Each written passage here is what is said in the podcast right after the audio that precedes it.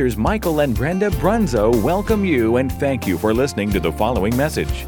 This message was recorded during a regular service at Faith Fellowship Church.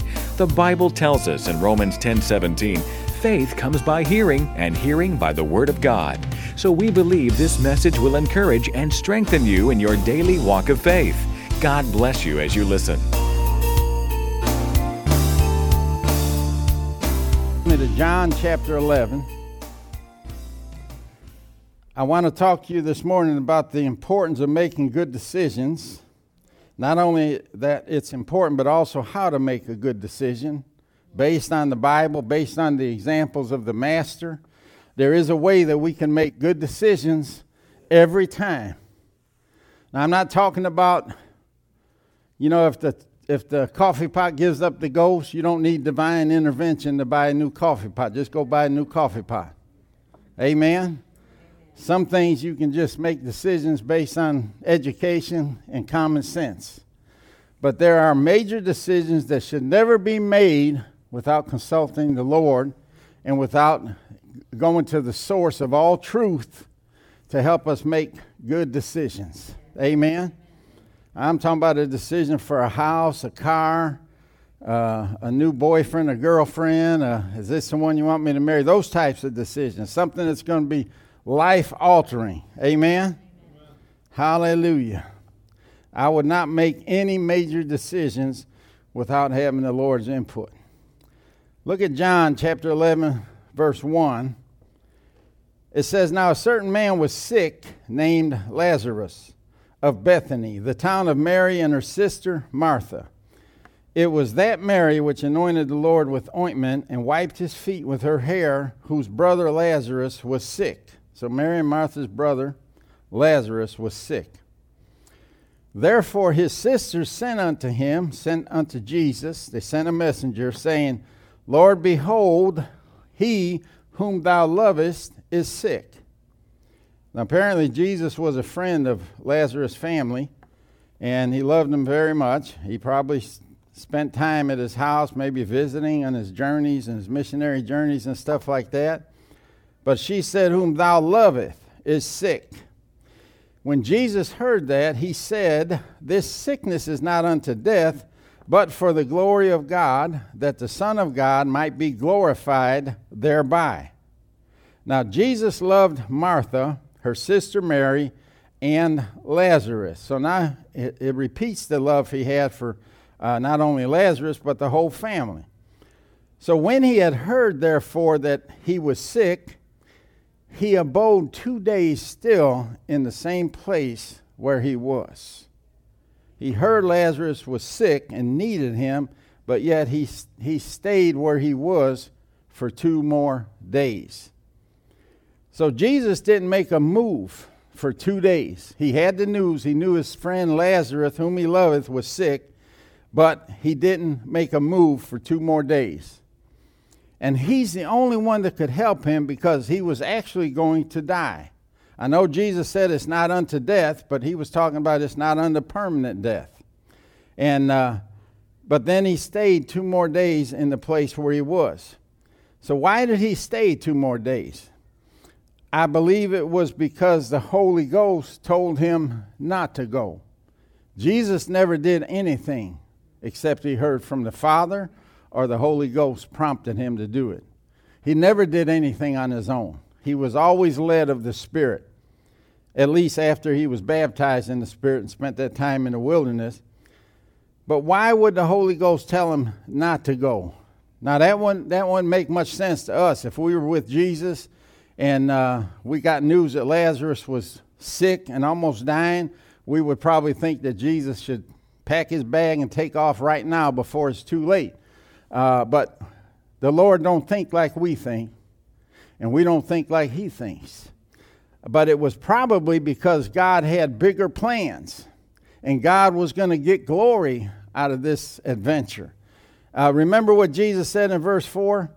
when Jesus heard of Lazarus' sickness, he said, This sickness is not unto death, but for the glory of God, that the Son of God might be glorified thereby. Now, it would be easy for us to misunderstand this and think that he was being glorified by the sickness. but it, it wasn't the sickness that was going to bring him glory. God never gets glory out of us being sick. He never gets glorified through sickness. He gets glorified through healing. Amen? The devil gets glorified through sickness.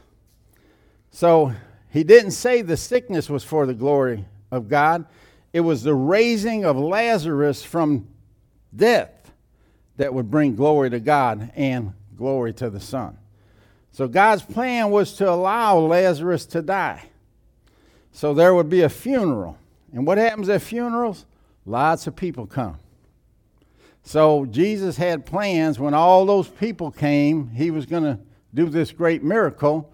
And as a result, people would recognize not only him as the Son of God, but the power of God that was working through him. And God and the Son, Jesus, would get glory through that. As a matter of fact, the 45th verse in the same uh, 11th chapter says that after Lazarus was raised from the dead, many of the Jews which came to Mary and had seen the things which Jesus did believed on him. They believed on Jesus. And without this particular miracle, there would have been a lot of Jews that would have never believed on Jesus, especially if Jesus wasn't able to raise him from the dead. So he abode two more days, give Lazarus enough time to die. And not only that, Lazarus must have died pretty quick because I don't know how far the journey was back to Bethany, but he was in the grave four days when Jesus arrived. So, as you know, he was already smelling. Verse 7 says, Then after that saith he to his disciples, Let us go into Judea again. And his disciples say unto him, Master, the Jews of late sought to stone thee, and goest thou thither again? In other words, the last time we were there, they tried to stone you. And now you want to go back. Not such a good idea, Jesus. And in John chapter 10, the previous passage, Verse 31 said, When they were in Judea ministering, the Jews challenged Jesus, trying to trick him into saying something so they could accuse him. So they asked him if he was the Christ. That was a loaded question right there. And Jesus said, Yes. Why would he say yes? Because it was the truth and he couldn't lie. And when he answered yes, the Bible says the Jews took up stones again to stone him. So this, is, this isn't the first time they tried to stone him. But the Bible says he escaped out of their hands. In other words, it was a pretty close call. He almost got stoned. But it doesn't tell us how he escaped. Uh, one one uh, of the gospel writers at, at, the one time that he was they were going to stone him said that he walked through their midst. I don't know if they blinded them all or they were slain in the spirit, but he walked right through the midst of them and walked away. Oh, that was the time they wanted to throw him off a cliff. So they, they were trying to kill Jesus for a long time. So, because of that incident, the disciples are reminding Jesus how the Jews wanted to stone him. And, uh, and Bethany is in Judea, so they were pretty close to that place where they were going to stone him. So now Jesus is getting pressure from two different sides. He's being pressured from Mary and Martha to come to Bethany and minister to Lazarus, and he's being pressured by his disciples not to go because they could get stoned. So I know that there was times when I had to make some major decisions. I didn't always make good decisions. I know you guys had, but I, I made some bad decisions in my life, but I'm getting better at it. Amen. I know the source of truth and I know how to make a good decision now, where back then I didn't know how to make such good decisions, and I made some bad ones, trust me. But uh, here he's being pressured from both sides. I was being pressured from both sides. I remember when we decided to go to Rhema, we had people saying, Praise the Lord, good for you. You're going to make a fantastic minister. Go. And then on the other side, we had even family members saying, You're crazy. Why would you quit your career at UPS? You got 20 years there. Don't go. And we were getting pressure from both sides. And what did we have to do? We had to pray through. Now, I'll be honest with you. Pastor Ed was ready right away. It took me a year, a year of praying and seeking, and until I finally got to peace. And I said, Yep, This is God's will for us. And we packed up, sold our house, and we went. Amen. But that was not an easy decision to make. And uh, there was times when I thought I missed God. Not only at Rhema, but even when we come here, several times where I said, we must have missed God on this one, you know. This can't be happening to us, you know. But then the Lord reassured us we're in the right place. So, anyway, uh, he's getting pressure from both sides, and uh, Jesus has a decision to make. Should I go? Should I stay? Mary and Martha are putting the pressure on him. The disciples are putting the pressure on him. And I, I know that you've been in that position before, just like I described when we wanted to go to Rhema, where people are telling you, do it, Somebody's saying, don't do it, and you're right in the middle. You're really not that sure, and you can lean both ways depending on who's talking to you. But there's a tiebreaker. His name is the Holy Ghost. You could ask him, he'll break the tie.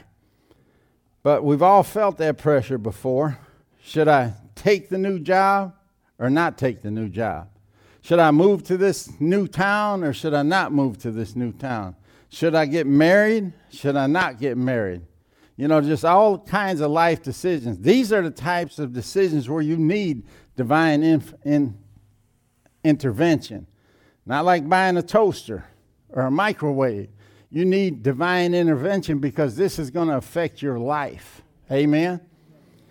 And uh, I know just the Holy Ghost didn't tell me this, just out of common sense, that there's people in here that are facing decisions right now and they're being pressured. But never make a decision under pressure. Never be pressured into anything because that's the devil. The devil coerces, he pushes, he pressures, he intimidates, but God never does that. But the Bible tells us how to make the right decision every time. And we'll find out in this passage of Scripture that we're reading here how Jesus made the right decision because he shows us plainly. In verse 9, Jesus answered, Are there not 12 hours in the day? Uh, in Jewish time, 12 hours of daylight. It's not 24 hours. He's talking about 12 hours of day. If any man walk in the day, he stumbleth not, because he seeth the light of this world. But if a man walk in the night, he stumbleth. So, how many knows you can stumble and fall walking in the dark? Have you ever gotten up in the middle of the night, maybe to go to the bathroom or get something out of the kitchen, the refrigerator, or something, and you stub your toe because it's dark?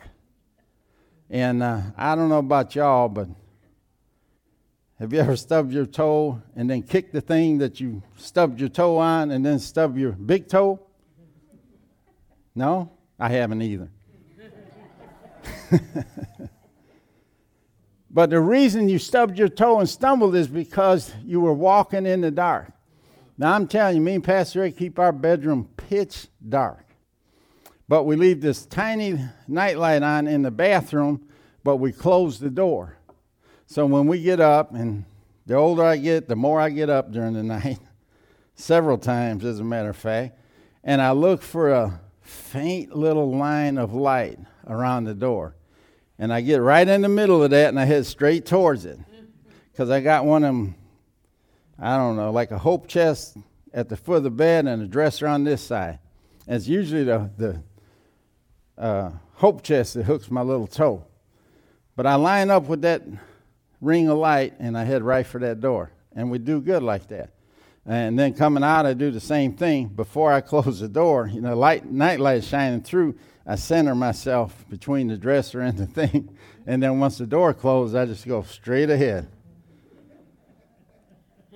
Hallelujah. But sometimes you stagger and stub your toe anyway. But the reason we stumble is because there's no light and it's hard to see in the dark. But when the light is on, there's no way we're going to bump into things or stub our toe or trip over something because we can see. But then Jesus takes the illustration of walking around in the light of the world, which is natural light, and he points out a spiritual truth. He tells us exactly how he got his answer on whether to stay or to go, even under pressure. he gets the right answer. Uh, let's finish reading verse 10. But if a man walk in the night, he stumbleth. Why? Because there is no light in him. Notice that. No light in him. Not in the room, in him. So here's a rule of thumb when interpreting scriptures like this, uh, you know, and there's this happens with a lot of things. You know, there's symbols in the Bible, uh, like when the Bible talks about a sea. If it doesn't name the sea, like the Sea of Galilee, the Red Sea, or uh, the Pacific Ocean, or whatever, if it doesn't name the sea, it's usually talking about a mass of people, a sea of people. So if you don't see a particular name assigned to that body of water, it could be that they're talking about a body of people, a lot of people. And here in this case, when he's talking, to, he's talking about light here as a rule of thumb, unless he's specifically talking about a natural light like a, a lamp or a torch or the sunlight or the moonlight, if he's not if he doesn't mention the source of that light, he's usually talking about revelation, understanding, knowledge, or direction. So, you know, we, had, we heard the expression uh, all of a sudden the light came on. What happened? You got some knowledge, you got some revelation, you got some understanding about the situation. A light came on. And so that's what he's talking about here. Light here, it means revelation, understanding, uh, knowledge, and direction. And uh, he's talking about being able to see or understand with your spirit or your heart or your inner man. And those words are used interchangeably. You, you see that in the Bible. If he says inner man, he's talking about your heart or your spirit. If he says spirit, it's your heart or your inner man. If he says heart, it's the same way. It's all, it's all related, it's all the same thing. Now, I don't know about you, but I read this passage, passage of Scripture more than once, probably many times and passed right over that the light in him, not in the room, in him. And it wasn't until it's been years now, but Keith Moore pointed that out to me that he's not taught, he now switched from natural light to a spiritual application, and he says the light in you, the light in him. So thank God for revelation, amen. I just thought Jesus was talking about walking in a dark room and stumbling around until he says there is no light in him. So he's the one, the one that doesn't have any light, he can't see. See what? The situation he's in, uh, and he can't see the direction he needs to go. So these things said he, verse 11, and after that he saith unto them, Our friend Lazarus sleepeth. But he was talking about the sleep of death. But I go that I may awake him out of sleep. See, now he's got his decision. He says, But I go. And uh, then in verse 12 it says, Then said his disciples, Lord, if he sleeps, he shall do well. In other words, if he's just sleeping, let it go. It's all right. He's going to be fine.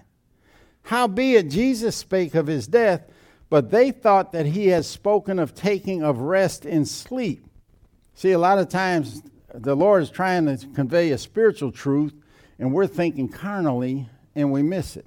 They're thinking carnally. They did that a lot.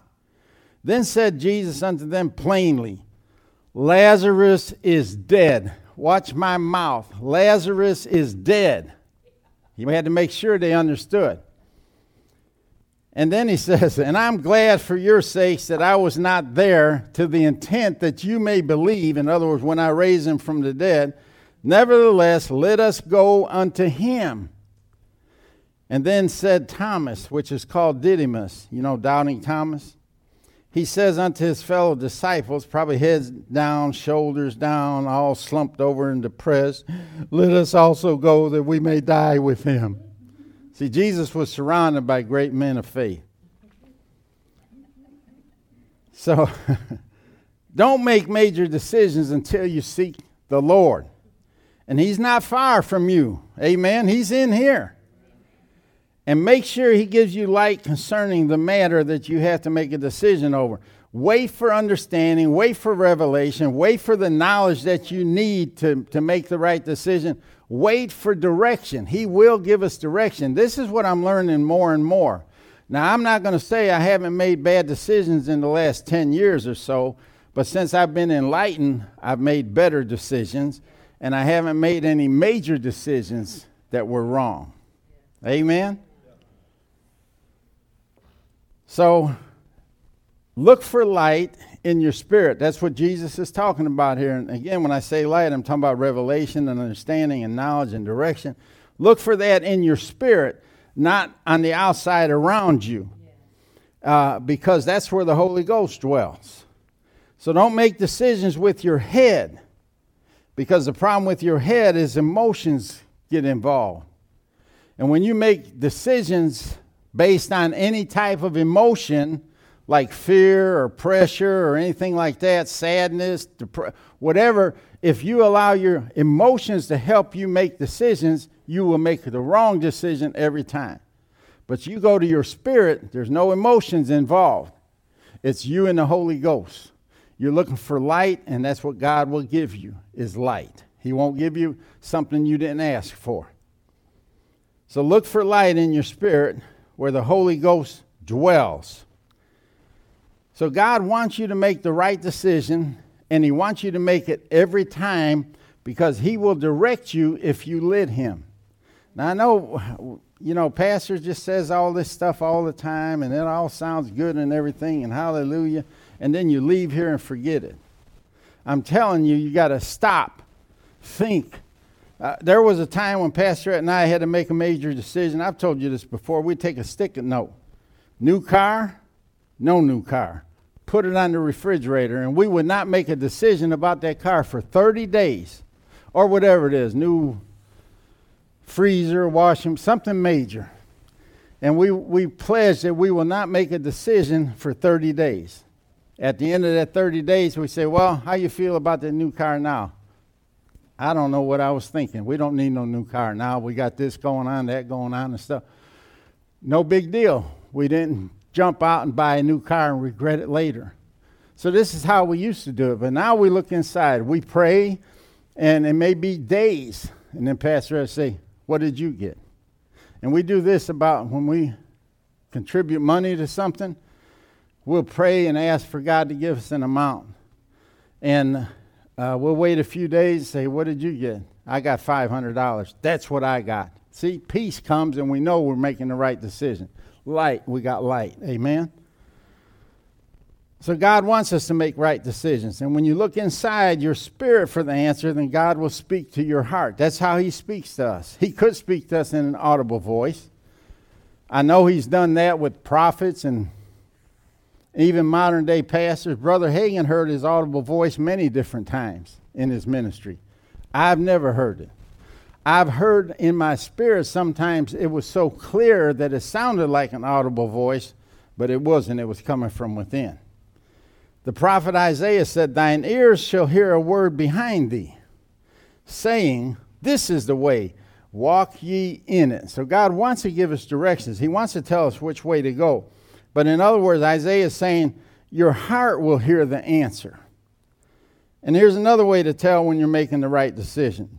In Colossians, the third chapter, 15th verse, it says, And let the peace of God rule in your hearts to the which also you are called in one body, and be ye thankful. So, in other words, let peace rule in your heart, not in your head. Let me read, read it to you now in the Amplified Bible. Colossians 3:15 in the Amp it says, "And let the peace, soul harmony which comes from Christ rule, act as umpire continually in your hearts, deciding and settling with finality all questions that arise in your minds in that peaceful state. Now, you get, the question might come into your mind, but it has to be decided in your heart. To which, as members of Christ's one body, you were also called to live and be thankful, appreciative, giving praise to God always. So you have to have a thankful heart. And when you transfer that question from your head to your heart, now you're going to involve God in the answer. And God is going to enlighten you. God is going to speak to your spirit in a still small voice. And that is not the voice of somebody on the outside talking in your right ear and somebody in, on the outside talking in your left ear. That's not the still small voice. The still small voice is the voice of the Holy Ghost, it is the Spirit of God speaking to you. He's not going to shout at you.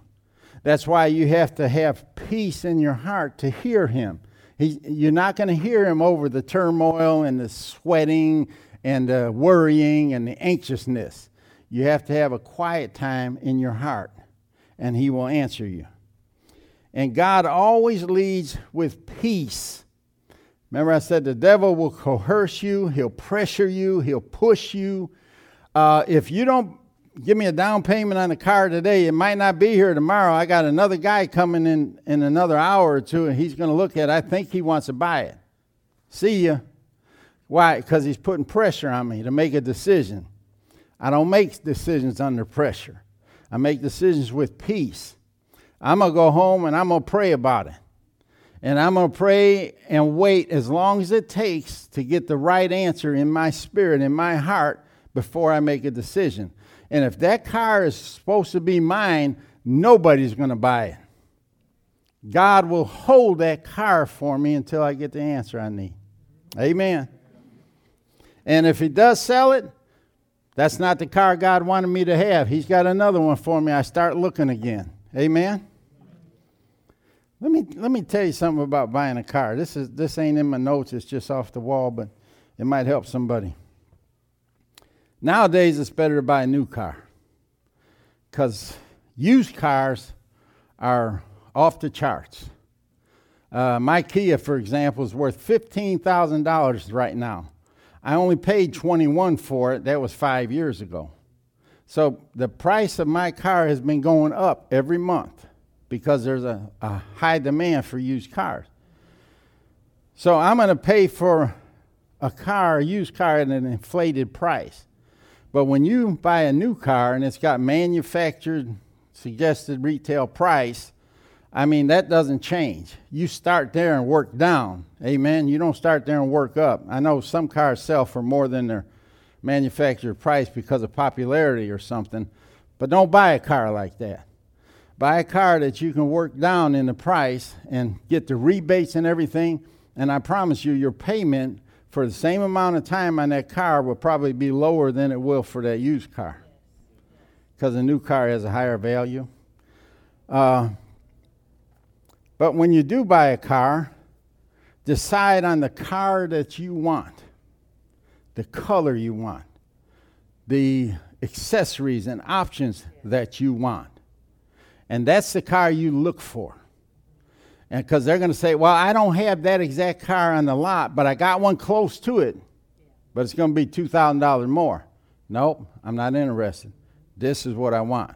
Can you tell me where I can find it? Well, we got one like that at our other dealership. Fine, I'll go there.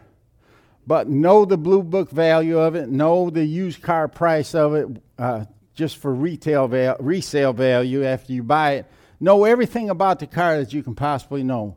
Know the color you want, the options, leather seats, cloth seats, uh, uh, six CD exchanger, or whatever you want. Settle on those options and then find out what the cost of that car is. And that's where you start dealing.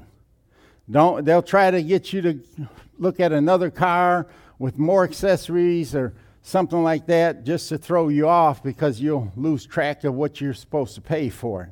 Don't do that. Just keep going until you find that car. That's how we bought every one of Pastor Rhett's cars. Mine, I just wanted a Kia Sorento. I wanted a base model. I just wanted it for transportation. I didn't care what was in it. And that's what I went out and bought.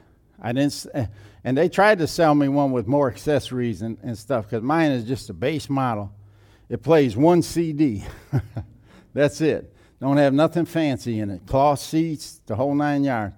Uh, but I knew what I was going to pay for it. I knew how much it was worth, and I knew I was going to walk away with the price that I asked. If I didn't, I wouldn't have bought it. Same thing with Pastor S cars. We knew exactly what she was going to get. We knew the model, the color, the seats, the accessories, everything, and we knew the price, which is the most important part. But that's how you buy a car. Amen? I hope it helps somebody. Or take Chris with you, right, Matthew? Then, no matter what car you find, Chris can give you the rundown on it. Hallelujah. But I like this part. You know, God leads with peace, and we have to let that peace rule and let that peace act as an umpire. Now, this one I had to look up, but what does an umpire do? He makes decisions about uh, plays. If it's a ball game, you know, you're safe or out. He's the one that decides that. And usually you can't argue with him after he makes a decision. Nowadays, they got the instant replay. They might be able to change certain plays at certain times, but normally it's the umpire, or it could be a judge, or it could be a referee. Uh, but the point is that their decision is going to be final. They're going to decide should I go, should I stay? The umpire will determine that. He's the tiebreaker. Uh, so let peace in your heart make the ruling as to what is the right thing to do. So you may have doubts and turmoil in your head, but if you got peace in your heart, it don't matter what your head is saying or what your head is think, thinking. Don't let your head rule you. It says let your heart rule or let peace rule in your heart. So these are the type of decisions I'm talking about, the ones that need to be decided in your heart. The ones that have light, understanding, revelation. And once I get peace in my heart, then I don't care what my head is saying what my friends are saying on the outside, what anybody is saying. Once I get that peace, I know it's the right decision and nobody's going to change my mind. I'm going to stick to it. And, and, like when we were deciding to go to Rhema, uh, I, like I said, I had pressure on this side, pressure on that side. And for a year, I went back and forth, back and forth. And then finally, when I got that peace in my heart, it didn't make any difference what anybody was saying on the outside. I knew I was going to go. And we did. So get the peace in your heart, and then you don't have to worry about anything else because you're going to let that peace rule, and you're going to let the umpire of peace have the final say, the final answer. Proverbs 20 27, getting back to light. The spirit of man is the candle of the Lord, searching all the inward parts of the belly. That's another word for heart or inner man or spirit. So, back before they had electricity, they would take and light a candle. And they didn't walk with the candle behind their back, they'd hold the candle up in front of them. Why? So it would light their path, it would light their way, and they could see where they're going, and they wouldn't stub their toes or anything. And so, uh, but the only way you find what you're looking for was by lighting that candle and searching for it. If you lost something, you were looking for something. And, and uh, so the candle of the Lord searching the inward parts of your belly or your spirit. Uh, let me read this in the Amplified too. The spirit of man, that factor in human personality which proceeds immediately from God, is the lamp of the Lord, searching all his innermost parts. It's the Lord's lamp. It's the Lord's light lighting your way. So uh, it's the revelation, the understanding that you need, it's the direction that you need, it's the answer, and it's going to come to your spirit. It's going to come to your spirit. That's how God speaks to us. And like I said, in special circumstances, He speaks in other ways, but usually when you're searching for an answer, He'll light it up in your spirit. Jesus stood still in that place for two days. Why? I believe he was waiting for the candle to be lit so he'd know which way to go. He'd know what direction to take and when to go. And I'm sure his head wanted to run to Lazarus because the Bible said he loved Lazarus. He loved Mary and Martha. And I'm sure he wanted to run straight to Lazarus and help him, but he got a check in his spirit and said, No, don't go. And sometimes that's all the Lord will tell you. Uh, because whatever you do, he wants you to do it in faith. So if he explained everything to you and sat down with you and let you put it in your planner on your cal- on your phone, used to be day planners and stuff. Now you got a phone. Uh, uh, put it in your appointment calendar. Then it wouldn't take any faith to do that. You would know in two days I'm gonna go to Bethany. I'm gonna go to Lazarus' grave. I'm gonna raise him from the dead and bring glory to me and God. No, he didn't tell Jesus none of that. Uh, what he said was, wait, stop, don't go. And just like with Abraham, I was reading in Genesis, I've been reading the Bible over again. I got a head start on it this year. Usually I read through the Bible once a year. I start in January, but I got a head start on it because I finished last time early. But I was just reading in Genesis where he told Abraham to go. Go where? Just go. What do you want me to do? Just go. Which way should I go? Just go. That's all he told Abraham go. But Abraham had enough faith to pack his bags, pack his family, even take his nephew Lot, which was a big mistake, turned out to be a mistake later, and he started off in the direction he thought he should go. And God let him go. Now, if it was the wrong direction, God might have said, Hold it, stop. You're going the wrong way. All right, should I go that way? Go. Should I go this way? Go. Should I go that way? Go. All he would get was go. A lot of us would give up on that. I ain't going till you tell me where I'm going. Come down here and sit with me, my day planner, and tell me step by step what I'm going to be doing. But sometimes God just says, go. You don't even know where you're going. But that takes faith. And it's the same here. It was the same with Jesus. Jesus had to operate in faith. He didn't get no free passes. Amen? But uh, remember when the Jews brought to Jesus the woman that was caught in the act of adultery? They told Jesus in John chapter 8, verses 5 and 6 Now Moses in the law commanded us that such should be stoned. But what sayest thou? This they said, tempting him, that they might have something to accuse him. But Jesus stooped down and with his finger wrote on the ground as though he heard them not. So he was like ignoring them. He just stooped down, he's scribbling on the ground. So uh, what was he doing? Just doodling on the ground, scribbling on the ground. And I think that every Bible scholar, and I've done it myself, I, have speculated on what he was writing. And uh, we focus on something like that and we lose the true meaning of it because I think he was just waiting for the light to come on. I think he was just waiting for the Holy Ghost to tell him what to say. Because you have to understand, this is a dangerous situation. It could blow up in his face it could get him stoned, the woman stoned, and all his disciples stoned if he gives them the wrong answer, because that's what they're looking for the wrong answer. They wanted him to either speak out against Moses' law, which was blasphemy, and they would stone you for it. And uh, so they didn't expect the answer that he got. But once the Lord lit his candle, gave him the light of revelation to understand the knowledge that he needed, the answer that he needed to give, he stood up and said, he that is without sin amongst you, let him cast the first stone. So he put it back on them. And the Bible says that they started dropping their stones, and from the eldest down walked away until it's all that was left there was him and the woman.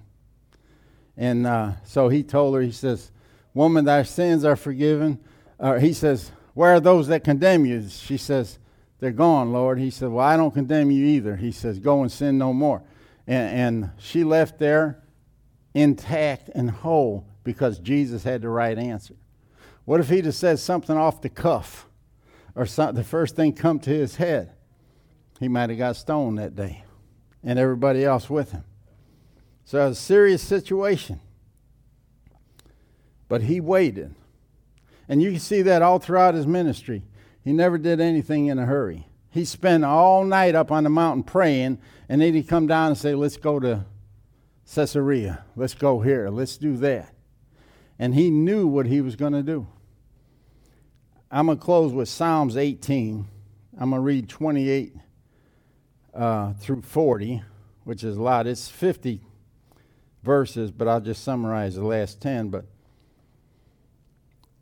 it sums it up real good. It says, For thou will light my candle. The Lord my God will enlighten my darkness. Where? In you, in Him. For by thee I have run through a troop, and by my God I have leaped over a wall. Queenie, you're going to run through a troop and leap over a wall before this is over with, buddy. As for God, His way is perfect The word of the Lord is tried. He is a buckler to all those that trust in him. For who is God save the Lord, or who is a rock save our God? It is God that girdeth me with strength and maketh my way perfect. He maketh my feet like hinds' feet and setteth me upon my high places. He teacheth my hands to war so that a bow of steel is broken by mine arms. Thou hast also given me the shield of thy salvation, and thy right hand hath holden me up, and thy gentleness hath made me great. Isn't it wonderful have the light of the Lord? Thou hast enlarged my steps under me that my feet did not slip. I had pursued. Why didn't his feet slip? Because he went the right way, because the Lord directed him. I have pursued mine enemies and overtaken them, neither did I turn again till they were consumed. For thou hast girded me with strength unto the battle, thou hast subdued under me those that rose up against me. Thou hast also given me the necks of mine enemies, that I might destroy them that hate me. And why did all of this wonderful things happen? Perfection, strength, put on the high places, teaches his hands to war, subdues his enemies, made me great, all because his candle, the candle of the Lord, was lit in his spirit and he could see and he had direction. That's the whole uh, moral of the story. And then there's actually 10 more verses to this psalm, which we're not going to read, but if we did keep reading, we'd notice that deliverance also comes, and you'll be made head of the heathen. Your enemies will fear you, and you will receive strength. Now, you may not have actual enemies you have to hand to hand combat with, but sickness is an enemy, disease is an enemy, lack and poverty is an enemy, sadness and depression is an enemy, loneliness is an enemy. We got all kinds of enemies. But when we have the light of the Lord directing us and leading us, he knows where we need to go, where we need to be, and when we need to be there. Amen? So, in other words, he's saying, don't go stumbling around in the dark. I made a way for you, I've provided you with light. Walk in the light. There's 12 hours in the day. He says, 12 hours of light. He says, walk in the light. Don't walk in darkness. Let the world walk in darkness, but you walk in light. Amen. And that's all he's asking us to do is walk in light. And where's that light come from? From him. And where does it come into? Us. Not the room, us. And all of this is because your candle is lit and you can see and understand and you have direction for your life. Isn't that wonderful? I mean, stop and think. Uh, don't do anything hasty. Usually, when we do things hasty, it's the wrong thing. We mess up, we get ourselves in trouble. Take your time at everything.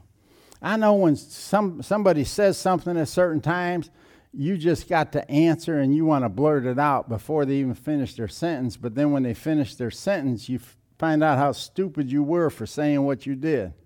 Because what you thought isn't what they were talking about. Why? Because you answered out of your head and your emotions were up there going crazy.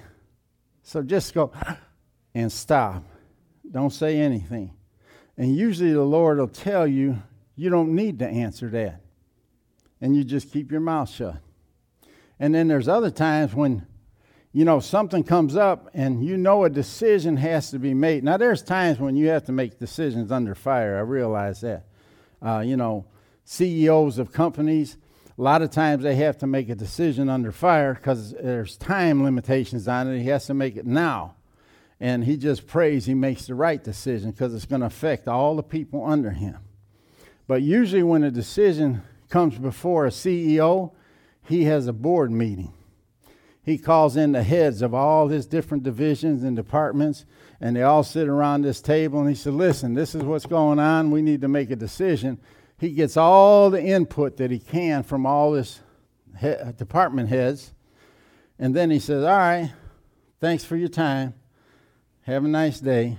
And then he's left in the room by himself. Now, based on all the information, all the knowledge, all the revelation, all the new understanding he's got concerning this thing, he can make an informed decision. And that's all I'm asking you to do is wait on the Lord. Say, Holy, let me look in here. I need more understanding. I need more knowledge. I need more revelation. I need to know what direction to go. And then don't do anything until you hear from Him. How are you going to hear from Him? Still small voice. And it's followed by peace. Peace. If I have peace in here, I know I'm buying the right car, I'm buying the right house, I'm making the right decision. No peace, no decision. Amen? And never be pressured. I know this sounds simple, but that it is simple. That's the way it is. Don't get in a rush. Be anxious for nothing, but in all things by prayer and supplication, let your requests be made known unto God, and the God of, uh, the God that passes all understanding will keep your hearts and minds through Christ Jesus. So it's peace. We need that peace to make a good decision. So I hope after today, no more bad decisions. Hey, if you blow it and buy the wrong coffee pot, take it back, get another one. That's all right. But you can't do that with houses and cars and, and major decisions that are going to alter you. You can't do that after you move to Florida and find out that you don't belong there. When if you would have searched for the light and let the Lord light his candle in you, you'd have never moved. Save yourself a lot of grief. Amen? Let's pray. Father, we thank you and praise you for the word that's come forth. Thank you for the understanding, the knowledge, hallelujah, the revelation that we have now. We can make good decisions. We can make life changing, life altering decisions, and we can make them right because we can look to you and we can look for that light in us. And when we get the light, we'll get the direction. And when we get the direction from that light, the candle of the Lord, we know it's going to be the right decision. We know it's going to be the right direction for us to go. So thank you for making it so easy for us. Just give us the patience to sit and wait for the light. Just like Jesus' example with Lazarus and him staying two more days before he left, and the same thing with the woman that was caught in adultery. He didn't make no hasty decisions. He just stooped down and scribbled in the sand until the, the candle of the Lord was lit on the inside of him and he had his answer. So we thank you and praise you for that ability. And we thank you in the days to come that when we're faced with these decisions, we will look to the Spirit, look to our inner man, and wait for the light. In Jesus' name, amen and amen. Hallelujah. Well, I hope you got something out of this today. I did. I know that. Learned a couple things myself. And like I said, I haven't always made brilliant decisions but I have been lately. And, uh, you know, if you are uh, looking at a menu and you get chicken and later decide it should have been steak, that's not going to alter your life. At least most of us, it won't alter your life. But you make a decision to marry the wrong man or wrong woman, that's a life altering decision. You better make sure you got the light. Amen. God bless you. We love you and appreciate you. We'll see you Wednesday.